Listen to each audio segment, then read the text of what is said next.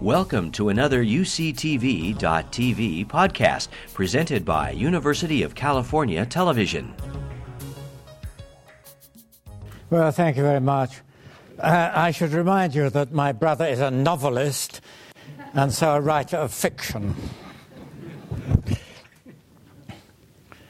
I felt very honored and also very flattered to be invited to give this Howison lecture in Berkeley in 2012. And the feeling was only increased when I read the list of my predecessors in this office some 70 odd lecturers, some of them really pretty odd, but on the whole, a very, very distinguished lot.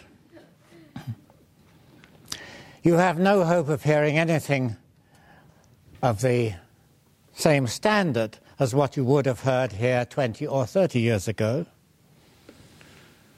I fear also that what I have to say would not have commended itself to the philosopher for whom this lecture is named.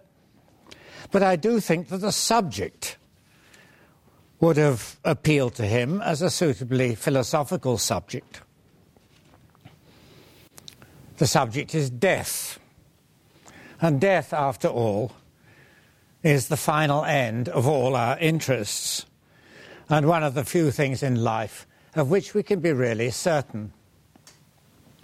And I find each year it becomes more certain. of ancient philosophers, the Epicureans were particularly preoccupied by death. They thought they said, that most men live in a terror of dying, perpetually racked, as Lucretius put it, by the fear of Acheron, which shakes human life from top to bottom, which covers everything with the black of night, which prevents all clear and unsullied pleasure. The reaper with the scythe stands always at our shoulder. His fleshless hand directs our every thought and action, and his inescapable presence fills our every moment with fear and trembling. We are thanatophobes, poor, miserable thanatophobes. Moved by that distressful state of affairs, the Epicureans, being philanthropical philosophers, thought they could do something about it. They offered their fellow men a cure for their morbid disease. This cure was not pharmacological. It didn't involve taking drugs or making drugs. It was consequently very cheap and had no side effects. The cure was an argument a philosophical argument. Take this argument, they said, and your dread of death will at first abate and then disappear, its place being taken by pleasure, joy, and delight. The argument ran roughly like this What happens, said the Epicureans, to animals when they die, to animals, whether they're ants or armadillos, mice or men, is that their souls part company with their bodies. Every animal, they said, is a composite being composed of two primary bits a body and a soul. So the death of an animal is the dissolution of a composite being and consequently the annihilation of that being. Once dead, a mouse exists no more. And the same is true of men. Now, once it's dead in that case, nothing more can happen to a mouse or to a man. Because there's nothing there for anything to happen to. And in particular, nothing nasty or unpleasant can happen to a mouse or to a man once it's dead. For that being so, there's no reason in the world why anyone, mouse or man, should give a hoot about being dead. And in particular, no reason in the world why anyone should be afraid of being dead. Death, as Lucretius says, is nothing to us. It's none of our business. When he says that death is nothing to us, he means being dead. The state of being dead is nothing to us. Dying, of course, the process of dying, may be, and sometimes was, a peculiarly unpleasant business. He's not talking about that. When he says death is nothing to us, he means that my death is nothing to me and your death is nothing to you. It might well be that your death meant a lot to me and also, though less probably, that mine meant something to you. He says nothing about that. And when he says, Lucretius, that death is none of our business, what he means is that whatever may happen once I'm dead is no concern of mine. It would be as absurd, as irrational for me to worry about being dead about what happens once I'm dead as it would be for me to lose sleep over the question of what happens on other galaxies or to waste my time reflecting upon the political constitution of Uruguay. Lucretius himself doesn't, of course, refer to Uruguay. So. Whatever may happen during a long period of time in which I am dead, None of that is any business of mine. For, as the Epicureans like to put it, when death is, I am not, and when I am, death is not.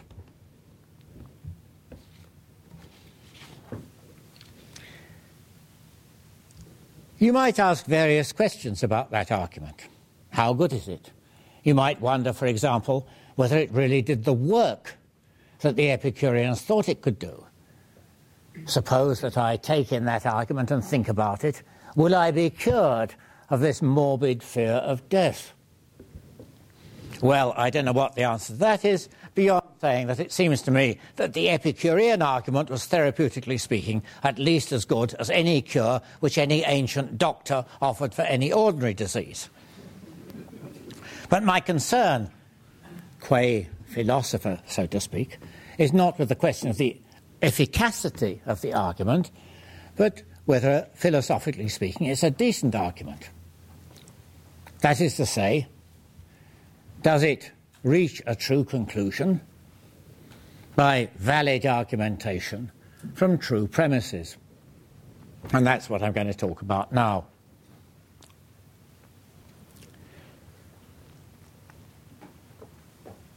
It's perhaps worth at the cost of pedantry, which is another name I sometimes think for philosophy, to set out the argument a little more formally. There are different ways of doing it. Here's one way. It has four premises, okay? The first premise says the death of an animal is a separation of its body and its soul. A cat dies when its body and its soul comes apart. It's dead when its soul and its body are apart. That's the first premise, what death is. The second premise says that animals are essentially composites of two bits, a body and a soul. A cat isn't a body which just happens to be attached to a soul nor a soul which just happens to be in contact with a body. A cat is essentially a bipartite creature, a soul plus body. From those two premises, that death is separation of body and soul, that an animal is a composite of body and soul, it follows in the Epicurean argument and once an animal is dead, it doesn't exist. Once my cat has killed the mouse, the mouse exists no more because the mouse is a composite of body and soul, and that composite exists no more, having been separated by my cat. The third premise claims that nothing can happen to an animal, or indeed to anything else, at a time when it doesn't exist. If that's so, it follows that nothing can happen to a cat or to any other animal at a time when it's dead. Because when it's dead, it doesn't exist. And when it doesn't exist, nothing can happen to it. The fourth premise states that if nothing can happen to an animal at a given time, then nothing which happens at that time is of any concern to the animal. If the cat isn't there in 2014, then nothing that happens in 2014 can be any business of the cat's. And from that premise and the preceding conclusion, it follows that nothing whatever which happens at a time when an animal is dead is of any concern to that animal. Death is nothing to us.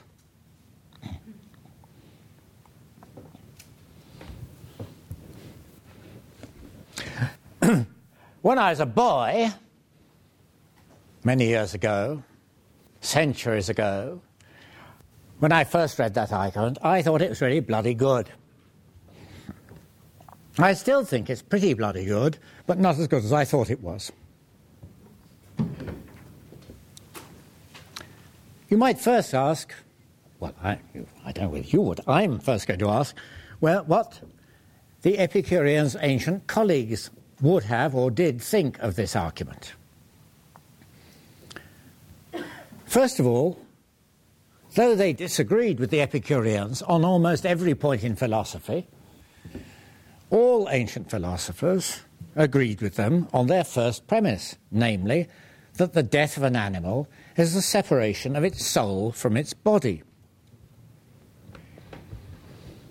The first Christian philosopher who wrote about the soul, namely Tertullian, says all the pagan philosophers agree that death is the separation of soul from body, and he says they're right.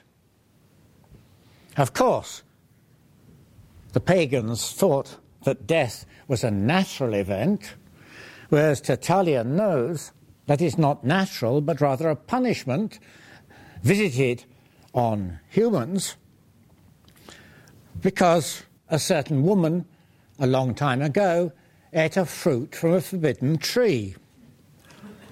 But that diverting fantasy apart, the Christian philosophers agreed with the pagan philosophers about the nature of death. Death, for all animals, human or not, is a decomposition, a coming apart of body and soul.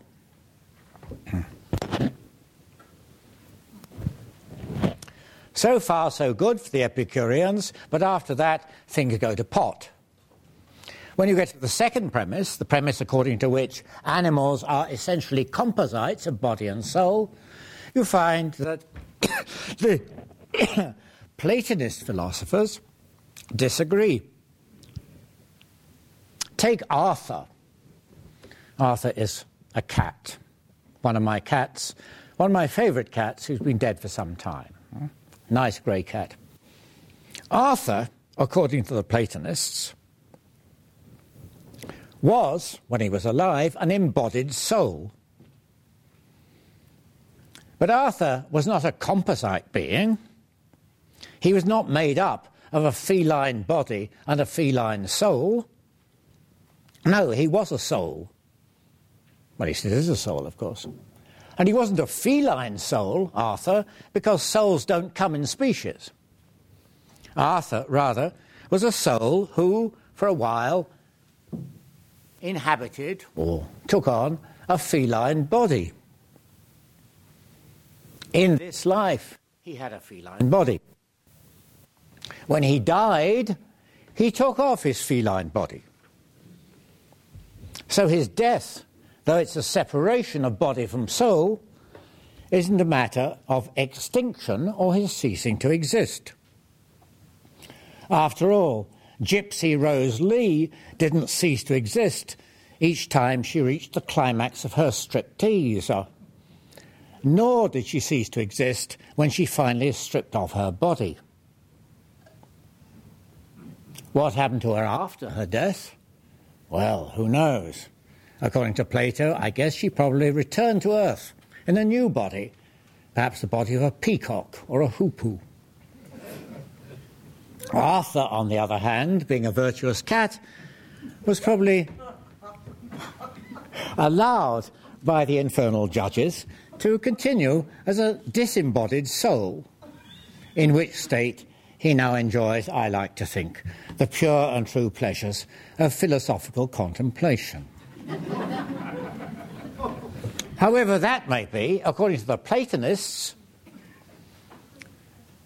death isn't our extinction, and we have every reason to worry about what's going to happen to us once we are dead.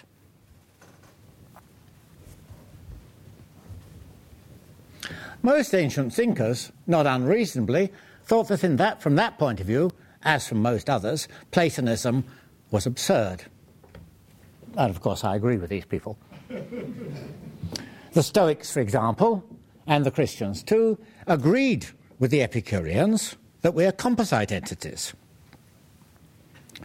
Animals aren't souls, they're bipartite things consisting of bodies and souls. Not only that, Stoics and Christians would happily accept the second premise of the Epicurean argument that when a cat or any other animal is dead, it exists no more. But they thought, or at least they would have thought, had they addressed specifically the Epicurean argument, that this second premise was not good enough for the Epicureans. For from the second premise, that when an animal is dead, it doesn't exist, the, uh, the Epicureans move on to a conclusion that after an animal's dead, nothing can happen to it. And this influence, Stoics and Christians would have pointed out, doesn't work. True, while or when an animal is dead, they might have said, nothing can happen to it. It doesn't exist, nothing can happen to it. But it doesn't follow from the fact that when it's dead, nothing can happen to it, that once it's dead, nothing can ever happen to it. When my cat Galen, I like to change cats from time to time, died, his body and soul parted company, according to Stoics and Christians, and he ceased to exist. Throughout the time in which he was dead, he didn't exist. And so, let us concede, nothing could happen to him. But what if he didn't stay dead? What if the two parts of Galen, like Richard Burton and Elizabeth Taylor divorced only to remarry. Well, that's not just a fantasy. Well, of course, it's a fantasy, but it's not just an invention. It's exactly what does happen according to the Stoics. When we die, our bodies and our souls part. Eventually, the whole world goes up in flames, but then things start up again and with the inevitability of causation, bodies and souls come back, and there we are again. The same old bloody thing, one after another. the Christian philosophers, of course, held the same curious view, or a similar view. To be sure, when I'm dead, I don't exist. there's one bit of me, namely my body, which is sleeping in a crematorium, and another bit of me, namely my soul, which is waiting in hell. It is waiting in hell. But sometime later, those two things are going to come together again. What will happen then, according to the Christians, isn't quite the same as what will happen then, according to Plato. Rather, what will happen then is either that I shall have suffer perpetual torment in hell, or else perpetual tedium in heaven. In either event, Christians had every reason to be apprehensive about death, not about what was going to happen when they were dead, but about what was going to happen when they stopped being dead. when the last trumpet sounded and when the dead are raised.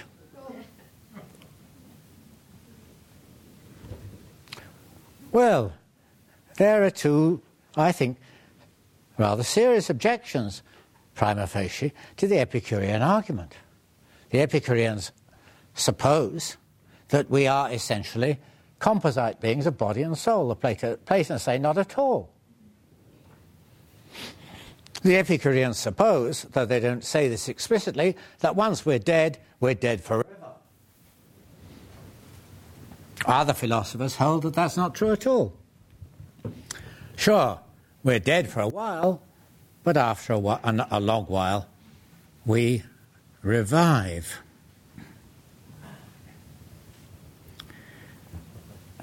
There are numerous ways in which an Epicurean might reply to those objections. I shan't mention the replies which they gave explicitly or implicitly, but rather suggest the reply that they ought to have given, or at least the reply that I am going to give on their behalf. It's not an Epicurean reply, but it's ep- a reply which does the best for the Epicureans that can be done. It means stepping back to look again at the first premise of the argument the premise that death is a matter of the separation of a body and a soul. That notion, as Tertullian says, was a commonplace in antiquity, at least a commonplace among ancient philosophers. But it's not an evident truth. I mean, it certainly isn't, so to speak, an, what they call an analytical truth. There's no part of the meaning of the word to die in English or of apophthneiskein in Greek that dying is a matter of a soul separating from a body. And the more one thinks about it, at least the more I think about it, the stranger it becomes. A couple of days ago, Perdita, the third of my cats to be introduced, was sitting on the sundial in the garden. Right? She noticed a mouse. There are lots of mice in the garden. She jumped down, caught the mouse, played with it for a bit, as cats do, whopped it with her paw and killed it, and then ate it. Oh. What happened? Well, according to the uh, view accepted by all ancient philosophers, what Perdita did was skillfully separate the mouse into two parts a mouse soul and a mouse body. And she then ate the more nutritious of the two parts, minus the gallbladder. Is that the plain truth of the matter? That she divided the mouse into two parts?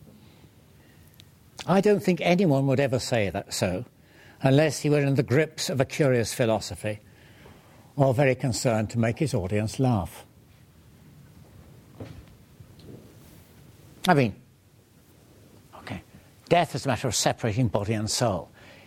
You think of that in your philosophical study, but once you work, go out into the, into the real world, it doesn't seem the sort of thing you're likely to say. And it's worse than that. It's worse than that because when the ancient philosophers say that death is a separation of body and soul, you might wonder what on earth they mean. And in particular, you might wonder what on earth they mean by the word soul. After all, we've all come across bodies with a bit of luck. but I've never come across a soul. Partly because I've no idea what it would be to come across a soul, and nor have you. In order for the Epicurean argument to work, and for this first premise that death is a separation of body and soul to be true or to have any sense, I see I should have referred to squirrels, not to mice.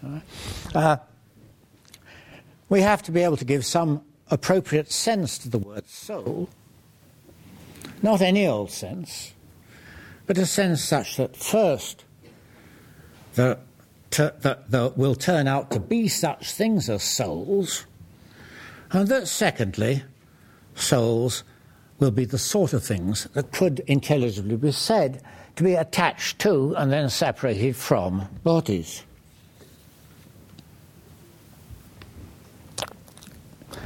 This, of course, is a complicated matter, so I should be uh, as simple as possible.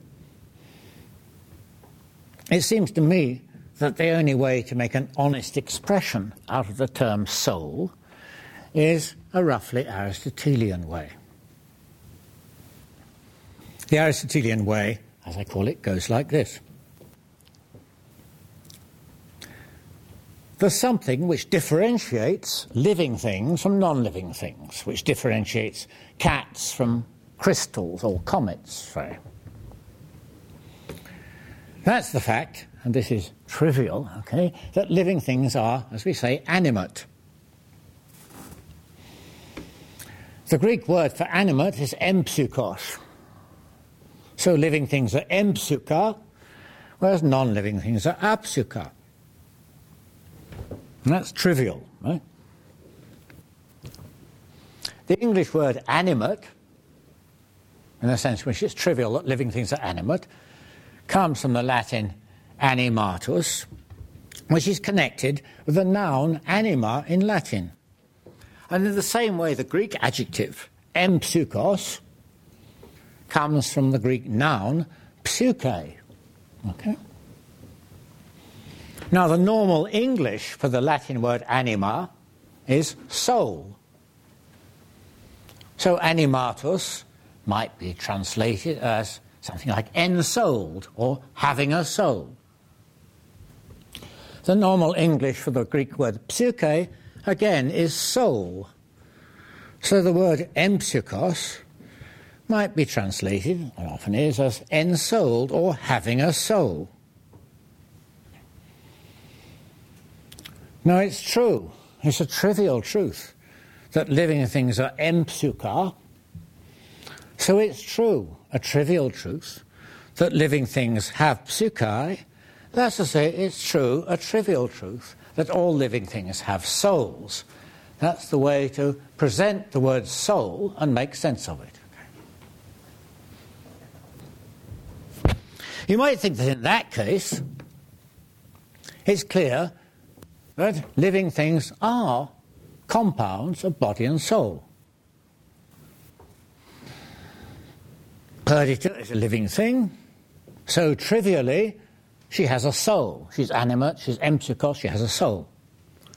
Surely she's evident she also has a body, and so it follows, doesn't it, as the second premise has it, that she's a compound of body and soul, and that the dissolution of that compound is her death.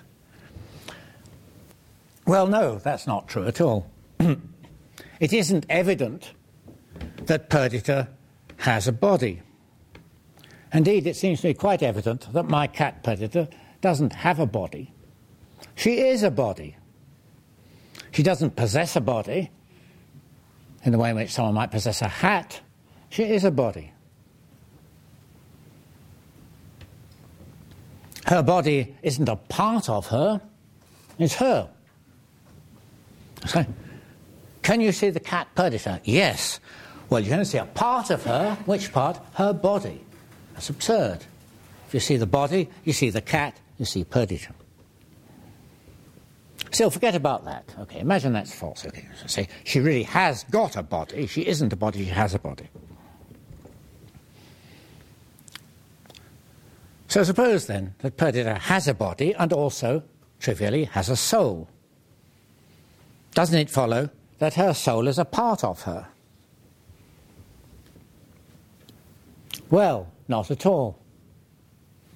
For her to have a soul is for her to be animate, to be a living thing.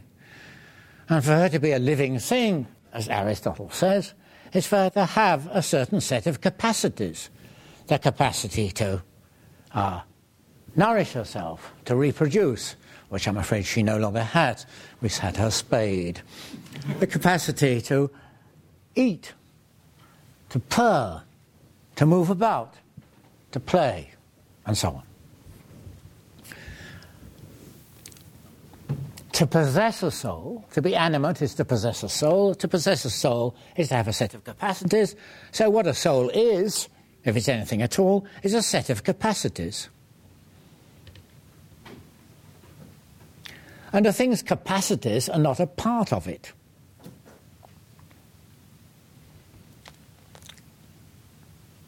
In Herbert Reed's poem, The Naming of Parts, among the parts you name the lower sling swivel, the upper sling swivel, and the piling swivel. I haven't the faintest idea what they are, but those are the parts of the rifle. You don't also name the capacity to kill a man at 500 yards.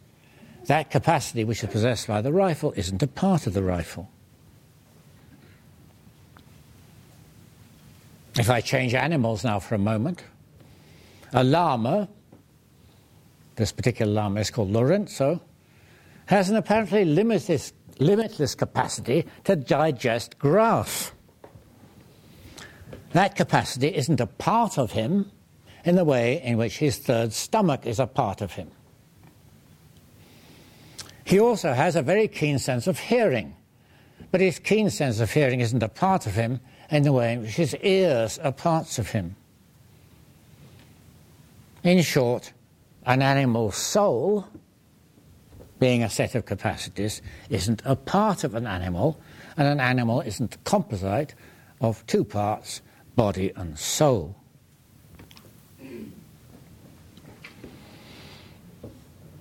I think that that's the only sensible way of dealing with souls and the like. And I offer it to a good Epicurean. I think that with on that account, the Epicureans will be able to get round some of the more obvious objections raised by Platonists, Stoics, and Christians to their argument about death. Of course, if they accept the Epicurean view, uh, if, if the Epicureans accept the Aristotelian view, they do so at a cost. If you take the Aristotelian view, death may be the dissolution of body and soul. When you die, you lose your vital capacities, but it doesn't follow, and it's not true, that when you die, you cease to exist. And it's crucial to the Aristotelian, to the Epicurean argument that death is an extinction. I actually think that's false. Death isn't an extinction. When my cat Galen died, my granddaughter, Mary, wanted to see Galen before I buried him. I showed her Galen in a cardboard box. There was the cat, Galen. He was dead, but he hadn't ceased to exist. After all, you could still see him, touch him, and shed tears over him. And he was, of course, still a cat. A dead cat, but nonetheless a cat. Generally speaking, when things die, they go on existing for a while. Not often for very long, but in a few cases, for example, the case of Jeremy Bentham, whom you can still see in London for centuries. Insofar as the Epicurean argument requires that death be an extinction, an end of existence, the Epicureans must be chary about accepting an Aristotelian view of the nature of the soul. Nonetheless, I think that uh, with various uh,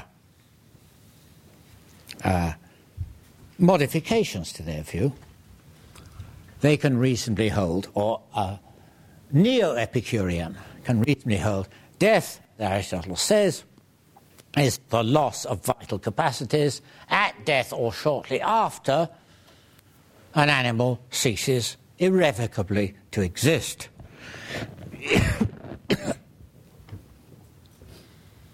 However that may be, I want now to turn to the third premise of the argument, the premise according to which once when a thing doesn't exist, nothing can touch it. I find this premise, in some ways, the most perplexing premise of the argument. In a way, it seems evidently true. If the thing isn't there, how can anything possibly happen to it? On the other hand, it's quite difficult to find a precise formulation of the premise which renders it true. You might think the obvious way of taking the premise is something like this. If an item doesn't exist at a given time, then nothing, nothing whatever can come to be true of the item at that time. Not that nothing can be true of the item at that time. Any number of things, as Aristotle almost said, are now true of Homer. For example, that Homer's a poet, that he wrote in Greek. The fact that he doesn't exist doesn't stop those things being true of him. But perhaps nothing can come to be true of Homer now that he doesn't exist anymore. Well, you think about that for a moment, it's quite clear it's not true. Any number of things every day come to be true of Homer which weren't true before. Take the predicate has been read, a predicate uh, schema has been read by n people. Okay? Has been read by 30,000 people, 30,001 people. I take it that pretty well every day of the year a predicate of that sort comes to be true of Homer, which wasn't true of him before. He gains new readers every year, long after his extinction. In the same sort of way, world record holders may lose their titles long after they have ceased to exist. Recently, a horse has become tremendously famous decades after its death. And even philosophers have their posthumous ups and downs. Non existence doesn't stop things happening to you.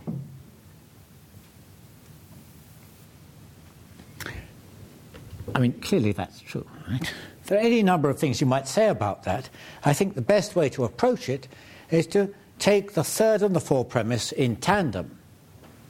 Third and fourth premises in tandem together. The third premise says if a thing doesn't exist, nothing can happen to it.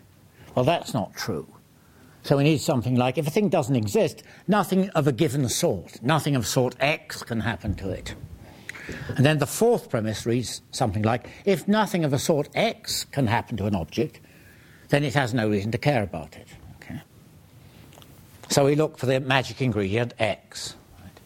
Third premise now says nothing, once a thing is no longer exists, nothing of a given sort can happen to it. And the fourth premise says that if nothing of a given sort, of that given sort, can happen to something, then that thing has no reason for concern about it. So, what's the poss- what possible values are there for this predicate, this term x? All the ancient texts suggest, what one would think anyway, that x has something to do with helping and harming. So you might think that the third premise should be something like if an object doesn't exist at a given time, then nothing which happens at that time can help or harm it. Well, that, of course, is quite clearly false. Any number of things happened before I existed which harmed me. For example, I now have frightful teeth because before I ever existed, my mother didn't get enough calcium.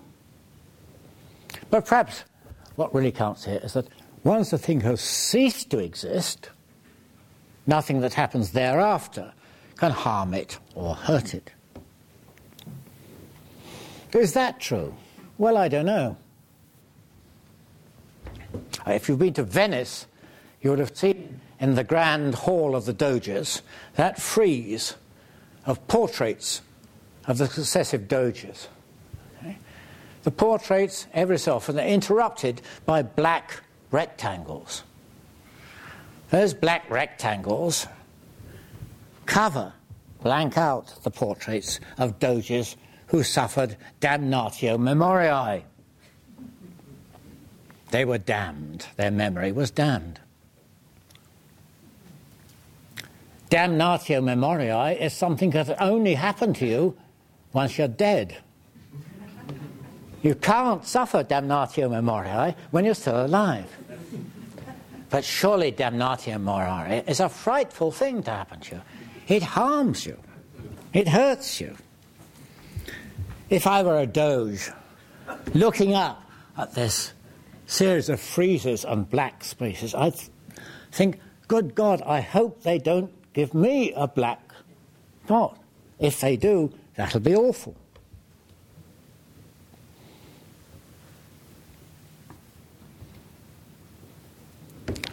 Well, were the Doges harmed posthumously by having their memories damned, or weren't they? I think that that's a question for decision, not it's neither. There's no true answer, you just decide.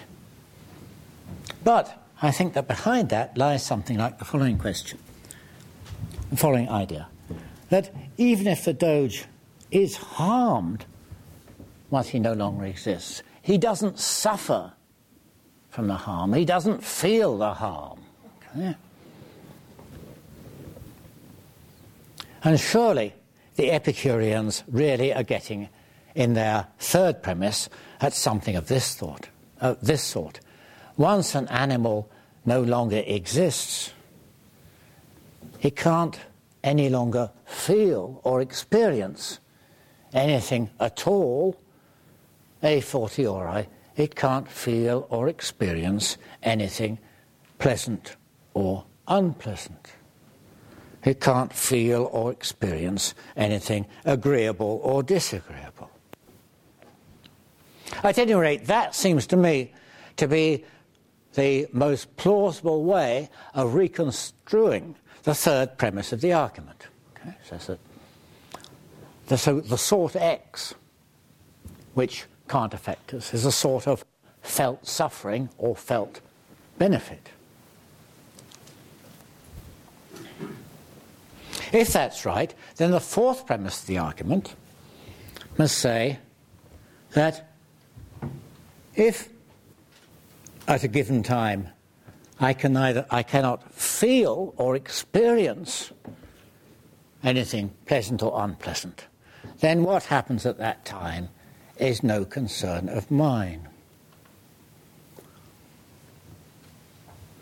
If from a given time onward an animal can experience nothing at all and meet with no sensation whatsoever, then nothing which happens at that time, according to the Epicureans, is of any concern to the animal.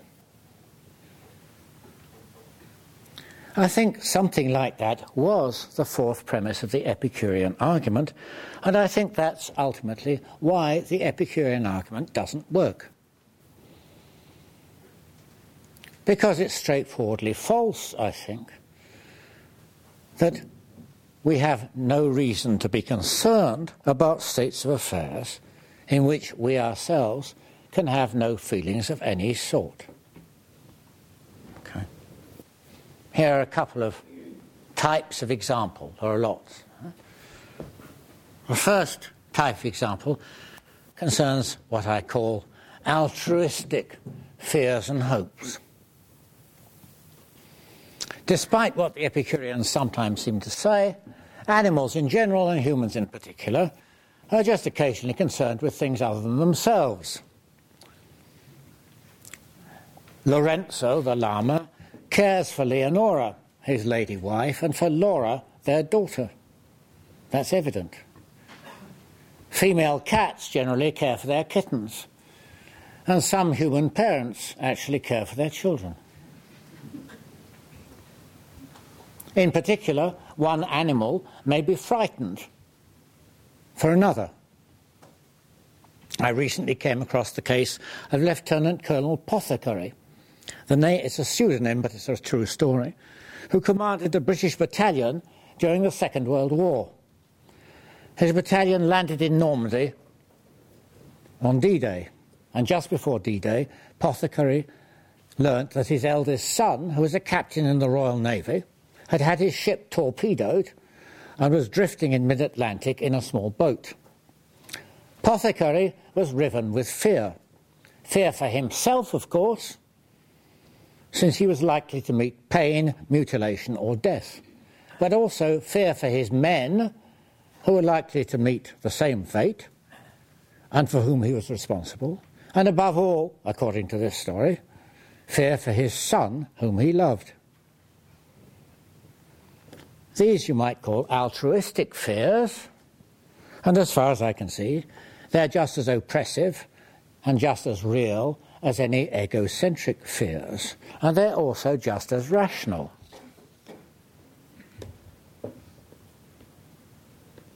That being so,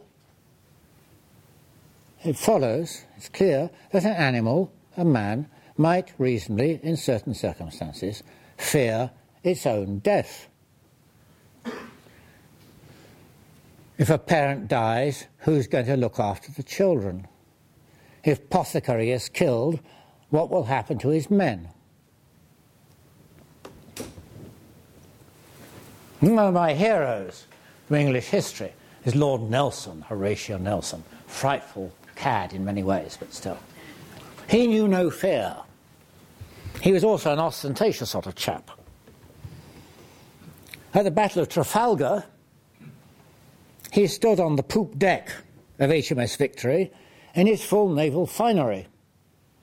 And he was shot by a French sniper and died shortly afterwards. He hadn't been afraid to die, but he ought to have been. He ought to have feared not for himself, but for his men, and also, of course, for England, which expected that every man would do his duty, which Nelson clearly didn't do. Had Nelson been properly afraid, and acted in accordance with his proper fear, fear not for himself, but for other people and other things, he would have survived to encourage his men and defend his country. All that is perfectly obvious, and you might say the Epicureans must have thought of it. Well, they didn't. But apart from altruistic fears, there are also egocentric reasons for fearing death or at least for being pretty reluctant to die. I shan't uh, comment upon that sort of angst or existential fear of nothing which my brother so memorably describes in his book. I'm thinking of something much more banal and much more common and real. It's just this most of us, most of the time, have various long term projects. At the moment, I'm trying to write a book about the Church Fathers. All of us, I suppose, most of the time have middle term projects. For example, a project to breed white canaries. And we all, surely, always have short term projects, even if it's only the project to eat crackers in bed. If you have plans and projects, then of course you want those plans and projects to be brought to completion. And normally, though not always, the only person who can bring them to completion is yourself. After all, some projects can't be completed by anyone other than yourself. My project of writing a book on the Church Fathers could be completed after my death by Tony Long, for example. But my short term project of rereading Maupassant's Bel Ami couldn't possibly be completed by anyone other than me. Now, if I'm writing a book, I probably need to stay alive for another two or three years to do it. And that gives me a reason for avoiding death, just as it gives me a reason for trying to stave off Alzheimer's, DTs, and all the other things which senility brings on. If it's my project, this is terribly serious. If it's my project to reread Bel Ami, I need at least two or three hours. And just as that gives me a good reason for not wanting to fall asleep at once, it gives me a good reason for not wanting to die at once. It doesn't, of course, give me a reason for being corroded with fear at the thought of being dead, but it does give me a reason for being miffed or vexed or even enraged if I learnt that I was about to die. There's a further step. Okay? Each of us always has some project or plan which can't be completed once we're dead. Each of us, therefore, always has a good reason for not wanting to be dead, indeed, for wanting not to be dead. Not that we have a reason for wanting never to be dead, nor that we ever have a reason, or I don't, for wanting to live for another 500 years. But now I have a reason for wanting to live for another five minutes, say to get to the end of this lecture. and after five minutes, I shall have a reason for wanting to live another five minutes to get over to the questions, and so on. I'll always have a good reason for not wanting to, to be dead. Ad infinitum, or rather ad mortem. For those reasons, then, I think that ultimately the Epicurean argument doesn't reach its conclusion, much though I admire the argument. Hamlet says, to sleep, to die to sleep, to sleep perchance to dream, aye, there's the rub, for in that sleep of death what dreams may come. There the Epicureans disagree with Hamlet. They tell him truly that death is not a sleep at all. The big sleep isn't a big sleep. Cemeteries, despite their etymology, aren't dormitories. Once you're dead, you dream no more. Hamlet goes on to ask, Who would fardels bear but for the fear of something after death? And there, unless I'm mistaken, the Epicureans agree with Hamlet. They say, True, no one would bear fardels, put up with this life, unless they're afraid that things will be even worse for them after death. But there, I think, the Epicureans are wrong.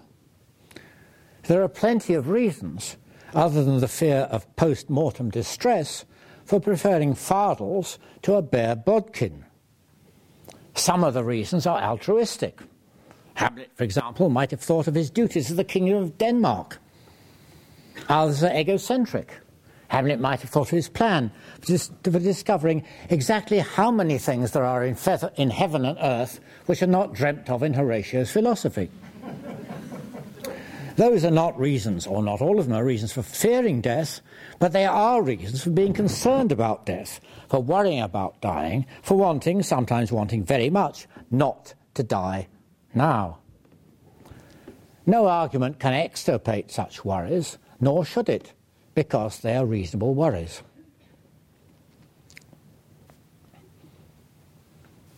So, what's to be done? This is really the end, okay? If philanthropic Epicureans do not in the end provide a satisfactory answer to the question, what's to be done? What can we poor philosophers do? What can we say to those about to die? Two things, right? First of all, do all you can to make sure that other people and other things don't depend on your own survival. I have insured my life. I've set up a trust fund for my grandchildren. And I'm determined to accept no appointment in the armed forces from now on.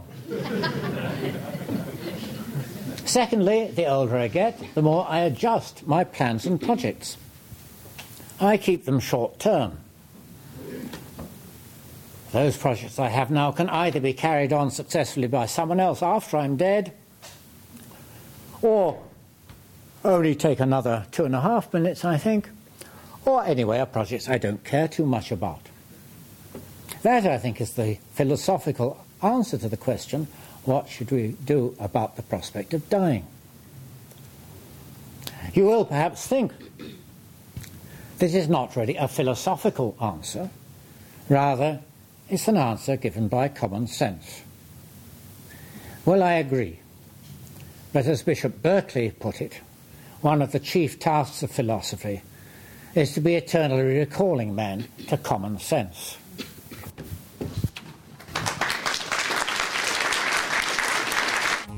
You've been listening to a podcast by University of California Television. For more information about this program or UCTV, visit us online at uctv.tv.